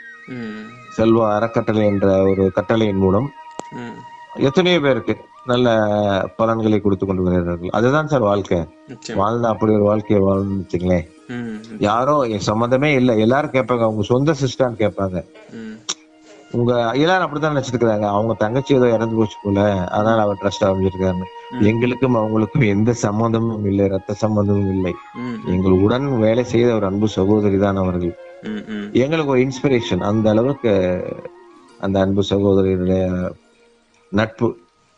நட்புக்கு இலக்கணமான ஒரு அவர் தான் அதுக்கு மாற்று கருத்தே இல்லை. என்கிட்ட மட்டும் இல்லை. எங்க எங்க ட்ரஸ்ட் இருக்கக்கூடிய அத்தனை நண்பர்களிடம் நட்புக்கு இலக்கணமான பழகியவர்கள் தான். அதனாலதான் நாங்கள் அவங்க எங்களுடைய எஸ்சிடி செல்வா சேரிட்டபிள் ட்ரஸ்ட்னு ஒரு பேரு. இன்னொரு பேர் பாத்தீங்கன்னா service courage and trust Trump service courage and ட்ரம்ப்னு வச்சிருக்கோம் நாங்க. அதனால கீழே வந்து டிட்டர்மினேஷன் மைண்ட் மனதில் உறுதி வேண்டும் எங்களுடைய ஸ்லோகன். அதனால எங்க தெரிஞ்சோ தெரியாமையோ எங்க செல்வம் ஒரு ஆதிவாசி பெண். இன்று மலைவாழ் மக்களுக்காக இந்த ஆதிவாசி தினம். இந்த தினத்துல எங்க செல்வம் பத்தி பேசுறதுக்கு நான் பெருமைப்படுறேன் நாங்க. ஒவ்வொரு ஒவ்வொரு மலைவாழ் மக்களும் இந்த மாதிரி படிச்சு நல்ல நிலைமைக்கு வரணும். நல்ல நிலைமைக்கு வரணும். எங்க செல்வா இறப்பதற்கு முக்கிய காரணம் வந்து புற்றுநோய் அது வருவதற்கு காரணம் பார்த்தா நான் தான் சொன்னேன் இல்லையா? சொந்தத்துல கல்யாணம் பண்ணா இது வர்றதுக்கு வாய்ப்புகள் அதிகமா இருக்கு. இந்த மாதிரி தவிர தயவு செய்து இனிமேல் யாரும் செய்ய வேண்டாம்ன்றதான் எங்கள் அன்பான வேண்டுகோள். சார். நிச்சயமா நம்ம நிகழ்ச்சி கேட்டுட்டு இருக்கக்கூடிய மலைவாழ் மக்கள் இருக்கிறாங்க இன்னைக்கு இந்த செய்தியாவே இதை கொண்டு போகணும். இந்த ஆதிவாசி தினத்தன்று அவங்களுக்கு ஒரு நல்ல ஒரு செய்தியாகவே இதை எடுத்து செல்ல வேண்டும். சொந்தத்துல தயவு செய்து கல்யாணம் பண்ண வேண்டாம்ன்றதுதான் எங்களுடைய கருத்து. நிச்சயமா நம்ம அவங்களுக்கு அறியாமல் செய்யக்கூடிய தவறு அதனால பாதிக்கப்படக்கூடியது அவர்களுடைய குழந்தைகள் தான். அந்த கருத்தை அவங்களுக்கு நம்ம சொல்றேன். செல்வார் கட்டளின் மூலம் ம். நான் சொல்ல விரும்புறேன் சார் நான். நிச்சயமா நிச்சயமா. சார். இந்த மலைவாழ் மக்கள்கிட்ட நீங்க பார்த்து ரசிச்சு வியந்த விஷயங்கள் ஏதாவது இருக்கா? சுவாரஸ்யமான விஷயங்கள். இவங்க இவ்வளவு இதெல்லாம் பண்றாங்க அப்படின்னு ஏதாவது பார்த்து வியந்த விஷயங்கள். கண்டிப்பா இல்ல சார். பாத்தீங்கன்னா சார் மலைவாழ் மக்களுக்கும் நம்ம கீழே இருக்கிற மக்களுக்கும் நிறைய வித்தியாசம் இருக்குது. இவங்க பாத்தீங்கன்னா அவங்களுக்கு சூதுவாதே தெரியாது மலைவாழ் மக்களுக்குலாம் அவங்களுக்கு சூதுவாதே தெரியாது வெரி இன்னசென்ட் பீப்புள்ஸ் இங்க இருக்கிற மக்கள் மாதிரி எல்லாம் இருக்க மாட்டாங்க தேர் வெரி லவ்லி பர்சன்ஸ் ம். நம்ம எல்லாம் போயிட்டா அவ்வளவு அன்பு பாசம். எங்க மேல அவ்வளோ இதா இருப்பாங்க. எங்களுக்கு வேணுங்கிற உதவிகள்லாம் செய்து கொடுப்பாங்க. அவன் வாழ்வாதாரமே அவங்களுக்கு ரொம்ப புவரா இருக்கும் ஆனா அங்க கிடைக்கக்கூடிய நெல்லிக்காய் கேழ்வரகு. தேன் இதை போன்ற பொருட்களை கொண்டு வந்து நீங்க கண்டிப்பா எடுத்துட்டு போகணும்னு சொல்லுவாங்க. நாங்க வாங்கவே மாட்டோம். அப்படியா நாங்க வாங்கிக்கிறோன்னா ஒரு கண்டிஷன் நான் உங்களுக்கு பணம் கொடுப்பேன் நீங்க வாங்கிக்கோங்க. அவங்க அதை ஒத்துக்கவே மாட்டாங்க. இல்ல சார் நீங்க நீங்க வந்து எங்களுக்கு கீழ இருந்து வந்து எவ்வளவு உதவி செய்யறீங்க? எங்கனால உங்களுக்கு பணம் காசெல்லாம் கொடுக்க முடியாது. நீங்க எங்களுக்கு எவ்வளவு ஃப்ரீயா அறுவை சிகிச்சை செய்றீங்க எவ்வளவு எங்களுக்கு மளிகை சாமான்லாம் இல்லைன்னா groceries கொரோனா பீரியட்ல நாங்க எல்லாம் groceries கொடுத்தோம் சார் எல்லாத்துக்குமே. கிட்டத்தட்ட ஒரு ரெண்டாயிரம் பேருக்கு மேல groceries எல்லாம் கொடுத்துருக்காங்க ம், ம், ம். நீங்க groceries எல்லாம் கொடுத்துருக்கீங்க எங்களுக்கு மளிகை சாமான் கொடுத்துருக்கீங்க ம், புது துணிமணிகள் கொடுத்துருக்கீங்க ம், மருத்துவ சேவைகள்னா அறுவை சிகிச்சை நிறைய பண்ணிருக்கீங்க எங்களுக்கு உங்களுக்கு பிரதிபலனாக எங்களுக்கு செய்யக்கூடிய இருக்க ஒரு வாய்ப்பா கொடுங்க அப்படிம்பாங்க. முடிஞ்ச வரைக்கும் நாங்க அவாய்ட் பண்ணிடுவோம் நாங்க. சில டைம்ல அவாய்ட் பண்றதுக்கு மனசு கஷ்டமா இருக்கும். அவங்களுக்கு ஒரு மாதிரி நம்மகிட்ட வாங்குறதுக்கு அவங்க சங்கடப்படுறாங்க. அவங்க எல்லாம் மெயின் மக்கள் அப்படின்ற மாதிரி ஃபீல் ம், உங்க ஆசைக்காக உங்க ஆசைக்காக இவ்வளவு எல்லாம் வேண்டாம் கொஞ்சமா ஒரு ஒரு கொஞ்சம் ஒரு அரை லிட்டர் தேன் மட்டும் எடுத்துக்கணும். உங்க ஆசைக்காக தான். அப்படின்னு சொல்லுவோம். கொஞ்சம் திருப்தி அடைவாங்க. இல்லைன்னா அவங்க என்னமோ நம்மள்ட்ட எல்லாம் வாங்க மாட்டாங்கன்ற மாதிரி இதை ஃபீல் பண்ணக்கூடாதுன்ற அந்த ஒரு காரணத்துக்காக தான் அதையும் வாங்குறது. நல்ல மனிதர்கள் சூதுவாதம் தெரியாது. அப்புறம் அவங்க சார் நம்ம கீழே வாங்க. உங்களை நம்ம படிக்க வைக்கிறோம். உங்களுக்கு நல்ல ஒரு நிலைமை கொண்டு வரனா வர மாட்டேன்றாங்க நம்ம கூட மிங்கில் ஆக மாட்டேன்றாங்க. பயம் அவங்களுக்கு. அந்த மலைவாழ் மக்கள் கூட இருந்து இருந்து பழகிட்டு கீழே வந்து அவங்க வாழ்றதுக்கு ரொம்ப ரொம்ப யோசிக்கிறாங்க. இப்பதான் மெதுவா மூவ் பண்ண ஆரம்பிச்சிருக்கிறாங்க. பட் மேல இருந்து கீழே வரவே மாட்டாங்க. அங்கேயே கல்யாணம் பண்ணி அங்கேயே வாழ்ந்து அங்கேயே அவங்க வாழ்க்கையை முடிச்சுக்குவாங்கன்னு வச்சுக்கோங்களேன். கீழே வரவே மாட்டாங்க. சம வேலைக்கு வந்து நம்மளோட நம்ம ஒண்ணா சேர்ந்து வேலை பண்ணணும் நம்ம ஈக்குவலா வரணும்ன்றது நான் பலமுறை சொல்லிட்டே இருக்கும். நீங்களும் மனிதர்கள் தான். நீங்களும் எங்க மாதிரி படிக்கலாம். படிக்கிறதுக்கு உண்டான வாய்ப்புகளை ஏற்படுத்தி கொடுக்குறோம். நீங்களும் படிங்க. அப்படி ஒரு தம்பி நாங்க சொல்லி படிச்சான் ராதாகிருஷ்ணன் சொல்லி. அவனுக்கு நான் எட்டாம் கிளாஸ் படிக்கிறப்பே ஹார்ட்ல ஒரு ப்ராப்ளம் இருந்தது. அவனுக்கு ஹார்ட்லயே விட்ட வாழ்வு ப்ராப்ளம் இருந்தது. அப்ப டாக்டர் முதல்ல ஹார்ட்ல இருக்கக்கூடிய அந்த ஹோல் அடைச்சிட்டோம் நம்ம. அப்புறம் எட்டாம் கிளாஸ்ல இருந்து நான் தான் படிக்க சொல்லிட்டே இருந்தேன். டென்த் வந்தான் பிளஸ் டூ வந்தான். கோயம்புத்தூர்ல பாத்தீங்கன்னா அப்ப பிபிஎம் படிச்சான் ஒரு காலேஜ்ல படிக்கிறது போக நாலு மணிக்கு மேல ஹோட்டல்ல வேலை பண்ணுவான். காலேஜ் நாலு மணிக்கு விட்டுரும் பத்து மணிக்கு காலேஜ் போவான் நாலு மணிக்கு விட்டு நாலு மணிக்கு மேல ஹோட்டலுக்கு வந்து ட்ரெஸ் சேஞ்ச் பண்ணிட்டு ஹோட்டல்ல டேபிள் துடைக்கிறது சப்ளை பண்றது அந்த வேலையெல்லாம் பண்ணிட்டே இருப்பான். அங்கேயே சாப்பிட்டு அங்கேயே நைட்டு படுத்துக்குவான். அதான் ரூம் ஒன்று கொடுத்துருந்தாங்க. அப்புறம் காலையில எழுந்திரிச்சு நேரமா படிப்பான். படிச்சுட்டு காலையில பத்து மணிக்கு காலேஜ் போயிடுவான். இப்படியே வாழ்க்கை போயிட்டே இருந்தது அவனுக்கு. பிபிஏ முடிச்சான். மூவி முடிக்கிற ஓனர் பாக்குறாரு இவ்வளவு நல்ல பையனா இருக்கனேன்னு சொல்லி டேபிள் துடைச்சிட்டு இருக்கிறான். அப்புறம் ஆர்டர் எடுத்தான். அப்புறம் கல்லாப்பட்டியிலே உட்கார வச்சாரு அவனை. ம். அவனோட வளர்ச்சியை பார்த்து. அப்புறம் பிபிஏ முடிச்ச பிறகு அவனை பார்த்தாரு ஓ நல்ல பையனா இருக்கேன். அவங்க ரிலேஷன்ஸ் எல்லாம் அப்ராட்ல இருக்கிறாங்க அபுதாபில. நீ அங்க போய் வேலை பண்ணுன்னு சொல்லி அவரே பாஸ்போர்ட் எல்லாம் எடுத்து கொடுத்து. அவனை அபுதாபிக்கு அனுப்பிச்சு வச்சாரு. அங்க போய் வேலை பண்ணிட்டு இப்ப லீவ்ல வந்திருக்கிறான். அவன் வந்து பசங்களுக்கு எல்லாம் சொல்லிட்டு இருக்கான் நான் படிச்சனாலதான் ஏரோப்ளைன்ல போனேன் வெளிநாட்டுல வேலை பண்றேன். அவன் தான் ஃபர்ஸ்ட் பையன். இன்னைக்கு அவன் தான் முதல் ஆளு. வெளிநாட்டுல போயிட்டு வேலை பண்ணிட்டு வந்திருக்கிறான் அவன். அபுதாபில ஒர்க் பண்ணிட்டு வந்திருக்கிறான். அங்க இருக்கிற பசங்களுக்கு எல்லாம் கூப்பிட்டு சொல்றான் அந்த மாதிரி எல்லாம் இருக்குது இப்படி எல்லாம் வாய்ப்பு இருக்குது நம்ம பயன்படுத்திக்கணும்னு சொல்லி. அரசு அவங்களுக்கு நிறைய உதவிகள் செய்யறாங்க சார். ம் ம். நிறைய திட்டங்கள்லாம் கொடுக்குறாங்க. ம். அதெல்லாம் அவங்க பயன்படுத்திக்கணும் சார். ம் ம். சார். அஹ், அரசு என்னென்ன மாதிரியான திட்டங்கள்லாம் அவங்களுக்கு கொடுக்குங்க சார்? சார் கண்டிப்பா சார். இந்த விஷயத்துல சொல்லி ஆகணும் சார். இன்னைக்கு கூட உலக ஆதிவாசி தினத்தை முன்னிட்டு ஈரோடு மாவட்டத்தின் கலெக்டர் மரியாதைக்குரிய கிருஷ்ணன் உண்ணி அவர்கள் மலைக்கு போயிருக்கிறாருங்க. தாளவாடின்ற ஒரு மலைக்கு போயிருக்கிறாரு. அங்க ஆதிவாசி சங்கம் இருக்குது. அது சார்பாக அது அந்த ஆதிவாசி சங்கத்துல இன்னைக்கு ஆதிவாசி தினத்தை செலிப்ரேட் பண்றதுக்காக சார் போயிருக்கிறாரு நம்ம கலெக்டர் உண்மையுமே பாராட்டக்கூடிய ஒரு எங்களுக்கு கிடைச்ச கலெக்டர் வச்சுங்களேன் மலைவாழ் மக்களுக்காக அவர் நலன் கருதி நிறைய சேவைகள் செய்து கொண்டிருக்கிறார். உண்மையுமே அவர் இந்த நேரத்துல நான் பாராட்டுறேன். நல்ல மனிதர். எப்படி பதினஞ்சு நாளுக்கு ஒரு முறை மலைக்கு போய்வார் போய் மலைவாழ் மக்களுடைய நலன் கருதி அவர்களுக்கு வேண்டிய திட்டங்களை எல்லாம் செஞ்சுட்டு இருக்கிறார் திட்டங்கள்லாம் என்னென்னு கேட்டீங்க சார்? பாத்தீங்கன்னா அவங்களுக்கு மாடு வாங்கி கொடுக்கறது. அதன் மூலம் பால் கறந்து சொசைட்டில கொடுக்கறது. சொசைட்டி ஒன்று ம் அந்த பாலை கறந்து அங்க விற்கிறது அந்த சொசைட்டில வர பணத்தை அந்த பால் வாங்கின லோனை கட்டுறது. இந்த மாதிரி விஷயங்கள் நிறைய பண்ணி கொடுக்குறாங்க. நிறைய. அப்புறம் அவங்களுக்கு விவசாயம் செய்யறதுக்கு பயிரிடுவதற்கு அந்த பேசிக் அந்த பயிர்கள்லாம் விவசாய கடன் மூலமா வாங்கி கொடுக்கறது. இந்த மாதிரி நிறைய நலத்திட்டங்களை செஞ்சுட்டு ஆடு வாங்கி கொடுக்கறது. இந்த மாதிரி நிறைய நலத்திட்டங்களை அது பண்ணிட்டு இருக்காங்க அப்போ பாத்தீங்கன்னா பசங்க எல்லாம் படிக்க மாட்டேன்றாங்க. கீழே போய் சமவெளியில படிங்கன்னா படிக்க மாட்டேன்றான்னு சொல்லி தாளவாடியில அரசு கலைக்கல்லூரியே கட்டியிருக்காங்க இந்த ஆண்டு. கட்டி மாணவ மாணவிகள் எல்லாம் படிக்க சொல்லி சொல்றாங்க. நிறைய நலத்திட்டங்கள் அவங்க நலனுக்காக நிறைய பண்றாங்க. அப்புறம் ஒன் நாட் எயிட் ஆம்புலன்ஸே இல்லைங்க. அப்புறம் மேல எல்லாம் ஒன் நாட் எயிட் ஆம்புலன்ஸ் ரெண்டு ஆம்புலன்ஸ் கொடுத்துருக்காங்க இப்ப தாளவாடியில பாத்தீங்கன்னா போஸ்ட்மார்டம் பண்றதுக்கு ஒரு ரூம்பே கட்டியிருக்காங்க ம். இதுக்கு முன்னாடி எல்லாம் யானை மிதிச்சுன்னா அதை கீழே கீழே தான் வரணும். ம். சத்தியமங்கலத்துக்கு தான் பாடி கொண்டு வருவாங்க. இல்லைன்னா அந்த பக்கம் சாம்ராஜ் நகரம் இருக்குது அது கர்நாடகா பார்டருங்க அது கர்நாடகா அங்க கொண்டு போவாங்க. ஏன்னா மிதிச்சா போஸ்ட்மார்டம் பண்றது? பாத்தீங்கன்னா பண்ணி வர ரெண்டு நாள் ஆயிரும். இப்போ அப்படி இல்லை. சத்தியமங்கலத்திலேயே அரசாங்கம் வந்து போஸ்ட்மார்ட்டத்துக்காக ரூம்பே கட்டிட்டாங்க இந்த வருஷம். இப்போ அந்த மாதிரி ஏன கிண மிதிச்சு இல்லை புலி கடிச்சோ சிறுத்தை கடிச்சோ இறந்துட்டாங்கன்னா உடனே பிஎம் போஸ்ட்மார்டம் அங்கேயே பண்ணி நம்ம ஒன் டேலேயே வாங்கிக்கலாம்.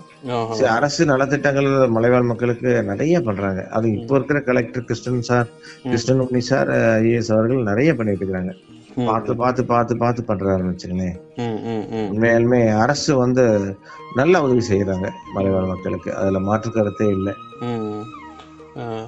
இன்னும் இவங்களுக்கு இந்த மாதிரியான திட்டங்கள் கிடைச்சா இன்னும் அவங்களோட வாழ்வாதாரத்துக்கு முன்னேற்றமா இருக்கும் அப்படின்னு நினைக்கக்கூடிய அது என்ன சார்? கவர்மெண்ட் இதெல்லாம் செஞ்சா நல்லா இருக்கும்னு. கண்டிப்பா சார். இப்போதான் ஆர்ட்ஸ் அண்ட் சயின்ஸ் காலேஜ் வச்சிருக்காங்க சார். இந்த பேராமெடிக்கல் கோர்ஸ் மாதிரிலாம் கொடுக்கலாம். டென்த்து படிச்சுட்டு பிளஸ் டூ படிச்ச பொண்ணுங்களாம் இருப்பாங்க. அவங்களுக்கு இந்த நர்சிங் கோர்ஸ். அந்த மாதிரி சின்ன சின்ன கோர்ஸ் லேப் டெக்னீஷியன் கோர்ஸ். இந்த மாதிரி கோர்ஸ் எல்லாம் நம்ம கொடுக்குறப்ப அவங்க பாத்தீங்கன்னா கீழே வந்து தைரியமா வேலை பண்ணலாம். மாசம் ஒரு பத்தாயிரம் ரூபாய் வரைக்கும் சம்பாதிக்கலாம். இந்த மாதிரி எல்லாம் அரசு நிறைய பண்ணணும். ம். பண்ணா நல்லா இருக்கும். அந்த மாதிரி செய்ய டீச்சர்ஸ் ட்ரைனிங் கொடுக்கலாம். அந்த மாதிரி அவங்களுக்கு இந்த மாதிரி எல்லாம் மேலேயே சென்டர் கொண்டு வந்தாங்கன்னா எப்படி இப்போ கிரவுண்ட்ல இருக்குது அந்த மாதிரி paramedical teachers training industrial institute of ஐடிஐன்னு சொல்லுவாங்கல்ல ம், அந்த மாதிரி. எல்லாம் கொண்டு வர்றப்ப அவங்களோட வாழ்க்கை கண்டிப்பாலும் மேம்படும். கண்டிப்பாலும் போய் படிப்பாங்க இவங்க படிக்கலாம்னு மற்றவங்க புஷ் பண்ணுவாங்க. இந்த மாதிரி இருக்கணும். இப்பதான் ஆர்ட்ஸ் அண்ட் சயின்ஸ் காலேஜே வந்திருக்கு. பட் ஸ்கூல் இருக்கும் டென்த் வரைக்கும் இருக்கும். சில ஸ்கூல்ல பிளஸ் டூ வரைக்கும் இருக்கும். பிளஸ் டூங்கிறப்ப ஆசனூர்ல ஒரு ஸ்கூலு தாளவாடியில ஒரு ஸ்கூலு தான் இருக்குது. மீதி எல்லாம் பாத்தீங்கன்னா எயித்து டு டென்த்து இல்லை அந்த மாதிரி தான் இருக்கும். இல்லாட்டி போனோம் ஃபர்ஸ்ட் ஸ்டாண்டர்ட் டு எயித் வரைக்கும் ஒரு ஸ்கூல்ல மிடில் கிளாஸ் அப்புறம் ஹையர் கிளாஸ்னா டென்த் வரைக்கும் சில இடத்துல இருக்கும். பிளஸ் டூவே ரெண்டு இடத்துல தான் இருக்குது. இனிமே எஜுகேஷன் பொறுத்தவரை நிறைய அவங்களுக்கு கொடுக்கணும். நல்ல எஜுகேஷன் கொடுக்கணும். ஸ்கூலுக்கு நல்ல தரமான தரமான ஆசிரியர்களை கொடுக்கணும். அதுதான் முக்கியம். தரமான ஆசிரியர்கள் மேல போய் இருக்கணும்னா அவங்களுக்கு பாதுகாப்பு கொடுக்கணும். ஏன்னா அவங்க போருக்கு பயப்படுறாங்க. யானை இருக்குது சிறுத்தை இருக்கு புலி இருக்கு எங்களுக்கு பாதுகாப்பு இல்லைன்றாங்க. மருத்துவர்களும் அதான் பயப்படுறாங்க. அங்க நிறைய பிரைமரி ஹெல்த் சென்டர் எல்லாம் இருக்குது. போக மாட்டாங்க. காரணமே பாத்தீங்கன்னா இந்த மாதிரி அனிமல்ஸ் எல்லாம் இருக்குது. இப்ப டிரான்ஸ்போர்ட் வசதி இல்லை அப்படின்னு சொல்லி போக மாட்டாங்க. ம். இதெல்லாம் இந்த மாதிரி எல்லாம் மேம்படுத்துறாங்கன்னா கண்டிப்பாலும் போவாங்க. நம்ம ஒவ்வொரு மருத்துவருக்கும் சொல்லணும் நம்ம. நீங்க ஹவுஸ் சர்ஜன் முடிச்ச பிறகு கண்டிப்பாலும் ஒவ்வொருத்தரும் ஒரு ஒரு ஒரு வருஷமாவது நீங்க ஃபாரஸ்ட்ல. இந்த மாதிரி ரிமோட்டட் வில்லேஜ்ல நீங்க உங்களுக்கு ப்ராக்டிஸ் பண்ணணும். அப்படின்றத அரசு இப்படி ஒரு சட்டம் போட்டா நல்லா இருக்கும்ன்றது தான் எங்களுடைய இது. ஏன்னா சேவை மனப்பான்மையே அவங்களுக்கு வரும். அவங்களும் மலைவாழ் மக்களும் பெனிஃபிட் ஆவாங்க. இந்த மாதிரி வாழ்க்கை தரம் அவங்களுக்கு வேணும்னா அரசு இந்த மாதிரிலாம் செஞ்சா நல்லா இருக்கும் சார். இந்த மலைவாழ் மக்கள்ல தற்போது கல்வி வளர்ச்சியில அதிகம் பெற்று வராங்களா சார்? சார் கண்டிப்பா இல்லை சார். முன்னாடி எல்லாம் அவங்க படிக்கவே மாட்டாங்க. ஸ்கூலுக்கே போக மாட்டாங்க. அப்படியே போனோம்னா டென்த் ஃபெயில் ஆயிட்டா அப்புறம் அவ்வளவுதான். அவன் அதுக்கு மேல படிக்கவே மாட்டான். இப்பெல்லாம் அப்படி இல்லை. டென்த்ல நல்ல ரிசல்ட்டும் வராங்க. நல்லா பாஸ் பண்றாங்க. ம் படிச்ச பிறகு பிளஸ் ஒன் பிளஸ் டூ படிக்கிறதுக்கு ஆர்வம் காட்டுறாங்க. பிளஸ் ஒன் பிளஸ் டூ படிச்ச பிறகு இப்ப பாத்தீங்கன்னா கீழே வந்து சில ஒரு சிலர் படிக்கிறாங்க. ரொம்ப கம்மி கீழே வந்து ஃபீஸ் கட்டி படிக்கிறது ரொம்ப ஏன்னா ஃபீஸ் கட்டுறதுங்கிறது கஷ்டமான விஷயம் அவங்களுக்குலாம் அது அந்த மாதிரி இருக்கிறத நான் அரசுகிட்ட நாங்க கேட்கறதெல்லாம். அவங்க பிளஸ் டூ படிச்சோடனே நீங்களே அரசு கல்லூரிங்கிறப்ப ஃபீஸ் ஃபீஸ் ஸ்ட்ரக்சர் ஒன்றும் பெருசா இருக்காது. ரொம்ப எக்கனாமிக்கலா ரொம்ப லோவா தான் இருக்கும். அந்த மாதிரி அரசு வந்து கலை கல்லூரி இப்போ கட்டியிருக்காங்க அதே மாதிரி teachers training polytechnical paramedical course இதெல்லாம் வச்சாங்கன்னா நல்லா இருக்கும் சார். நம்ம நிகழ்ச்சி கேட்டு இருக்கக்கூடிய நேர்களுக்கு நீங்க என்ன சொல்ல விரும்புறீங்க சார்? சார் நம்மளுடைய நேயர்களுக்கு சொல்வதெல்லாம் பார்த்தீங்கன்னா இன்று வந்து உலக. ஆதிவாசி தினமாக கொண்டாடப்படுகிறது. இந்த தினத்துல பார்த்தீங்கன்னா நம்மலாம் எப்படி படிச்சு ஒரு வேலைக்கு போய் செல்ஃப் கான்ஃபிடென்ட்டோட தன்னம்பிக்கையோட நம்ம வாழ்க்கையை உயர்த்தி கொண்டிருக்கிறோம். அதே மாதிரி மலைவாழ் மக்களும் அவங்க மேலே இருந்தாலும் சரி இல்லை கீழே வந்தாலும் சரி நம்ம மாதிரி படிச்சு அவங்களும் தன்னம்பிக்கையோட நல்ல ஒரு வேலைக்கு போய் அந்த சமுதாயத்துல அவங்களும் ஒரு தலை சிறந்த மனிதராக வர வேண்டும். அதுதான் எங்களுடைய ஆசை. அதுதான் நம்ம நேயர்களுக்கு நம்ம சொல்றது. நம்ம முடிஞ்ச வரைக்கும் மலைவாழ் மக்களை நம்ம சகோதர சகோதரிகளை போற்றுவோம். அவர்களுக்கு மேல உதவிகளை செய்வோம். நாங்க அப்படிதான் செஞ்சிட்டு இருக்கோம் நாங்க. ம். அதனால நீங்க கீழே இருக்கிறீங்க. என்னைக்காவது ஒரு நாள் மேல போங்க. மேல போய் பாருங்க. அவங்களோட மிங்கிள் ஆகுங்க ம். மிங்கிள் ஆகி அவங்களோட வாழ்க்கை தரம் எப்படி இருக்குன்னு பாருங்க. உங்களுக்கு உள்ள எக்ஸ்பீரியன்ஸை அவங்களோட ஷேர் பண்ணி அவங்க வாழ்க்கை தரத்தை உயர்த்துவதற்கு உங்களால் முடிந்த பண உதவி இல்லாட்டையுமே அட்லீஸ்ட் நம்ம அவங்களுக்கு கவுன்சிலிங் பண்ணலாம். இந்த மாதிரிலாம் பண்ணுங்க இப்படி எல்லாம் வாழ்க்கையில வாங்கன்னு சொல்லி. இப்போ கவுன்சிலிங் பண்ணா அதுல பத்து பேர்ல ஒருத்தன் கண்டிப்பா கேட்பான். இப்போ அப்படிதான் கேட்டுட்டு நாங்க சொல்லி சொல்லி ஒவ்வொருத்தரா மெதுவா வராங்க. இப்போ முன்னாடிலாம் எங்களை பார்த்தா ஓடி போய் கதவை சாத்திக்குவாங்க. இப்பெல்லாம் வந்து சகஜமா எங்க கூட பேசுற அளவுக்கு வந்துட்டாங்க. எங்களை பாக்குறாங்க பாக்குறாங்க அடிக்கடி பாக்குறாங்க ஓகே இவங்க நம்ம நலன் கருதி தான் வராங்க. அப்படின்னு சொல்லி எங்கள்ட்ட எல்லாம் இப்ப ரொம்ப சோஷியலா ஜாலியாவே பேசுவாங்க. அவங்களுக்கு என்ன பிரச்சனையா இருந்தாலும் உடனே கூப்பிடுவாங்க போன்ல அந்த மாதிரி அளவுக்கு நாங்க பழகி வச்சிருக்கிறோம் நாங்க. அவங்க வாழ்க்கை தரம் வேணும்னு சார்? அதுக்காக நம்ம அவங்கெல்லாம் நல்லா இருக்கணும். நல்லா இருந்தாதான் அந்த வனத்தை பாதுகாக்க முடியும். நிச்சயமா. அந்த வனம் வனம் இருந்தாதான் மழை வரும். நிச்சயமா. அதனால கண்டிப்பா அவங்க மேல இருக்கவங்க மேல இருக்கட்டும். பட் அவங்க வாழ்க்கை தரம் மேல உயர்றதுக்கு உண்டான உதவிகளை அரசு செய்ய வேண்டும். நிச்சயமா. செய்ய வேண்டும். அந்த வனம் இருக்கணும். வனம் இருந்தாதான் நம்ம வாழ முடியும்ன்றது தான் எங்களுடைய கருத்து. இந்த உலக பூர்வ குடிகள் தினத்தில் அவங்களுக்காக சேவை செய்யக்கூடிய உங்களை சந்தித்ததில் ரொம்பவும் பெருமைப்படுறோம். நிகழ்ச்சியில் கலந்துக்கிட்டதுக்கு மனமார்ந்த நன்றிகளை தெரிவிச்சுக்கிறோம். நீங்கள் பல உதவிகள் இன்னும் செஞ்சு நீங்கள் இன்னும் உயர்றதுக்கு நம்ம ரத்னவாணி சமுதாய பண்பலை மனதார வாழ்த்துக்கிறது ரொம்ப நன்றிங்க சார் உங்களுடைய பொன்னான நேரத்தை எங்களோட பகிர்ந்துக்கிட்டதுக்கு சார் என்ன ரத்னவாணி நேயர்களுக்கும் உலக உலகத்தில் உள்ள ஆதிவாசி மக்களுக்கும் எங்கள் செல்வா அறக்கட்டளையின் சார்பாக இந்த ஆதிவாசி தின வாழ்த்துக்களை தெரிவித்துக் கொண்டு எங்களுக்கு வாய்ப்பளித்த ரத்னவாணி சமுதாய பண்பலைக்கு நன்றி கூறி விடைபெறுகிறேன். நன்றி வணக்கம். ஜெயஹிந்த் சார். நிகழ்ச்சி எல்லாருமே கேட்டு ரசிச்சிருப்பீங்கன்னு நம்புறேன். நிகழ்ச்சி பற்றிய கருத்துக்களை நமது ரத்னவாணி சமுதாய பண்பலை தொண்ணூறு புள்ளி எட்டின் வாட்ஸ்அப் நம்பரான எழுபத்தி ஐந்து ஐம்பது முப்பத்தி ஒன்று இருபத்தி நான்கு நாற்பத்தி நான்கு. எழுபத்தி ஐந்து ஐம்பது முப்பத்தி ஒன்று இருபத்தி நான்கு நாற்பத்தி நான்கு. நம்மளுடைய வாட்ஸ்அப் நம்பருக்கு உங்களுடைய கருத்துக்களை அனுப்புங்க. மீண்டும் மற்றும் ஒரு நிகழ்ச்சியில் உங்களை சந்திக்கும் வரை உங்கள் அன்போடும் ஆதரவோடும் விடைபெறுகிறேன். உங்கள் சிநேகிதன் மகேந்திரன் நடப்பவை நல்லவையாகட்டும். தென்றலின் மொழியாக ஒளிகளின் அரசனாக காற்றின் இசையாக குயில்களின் கானமாக. இசைத்துக் கொண்டிருப்பது ரத்னவாணி சமுதாய பண்பலை தொண்ணூறு புள்ளி எட்டு.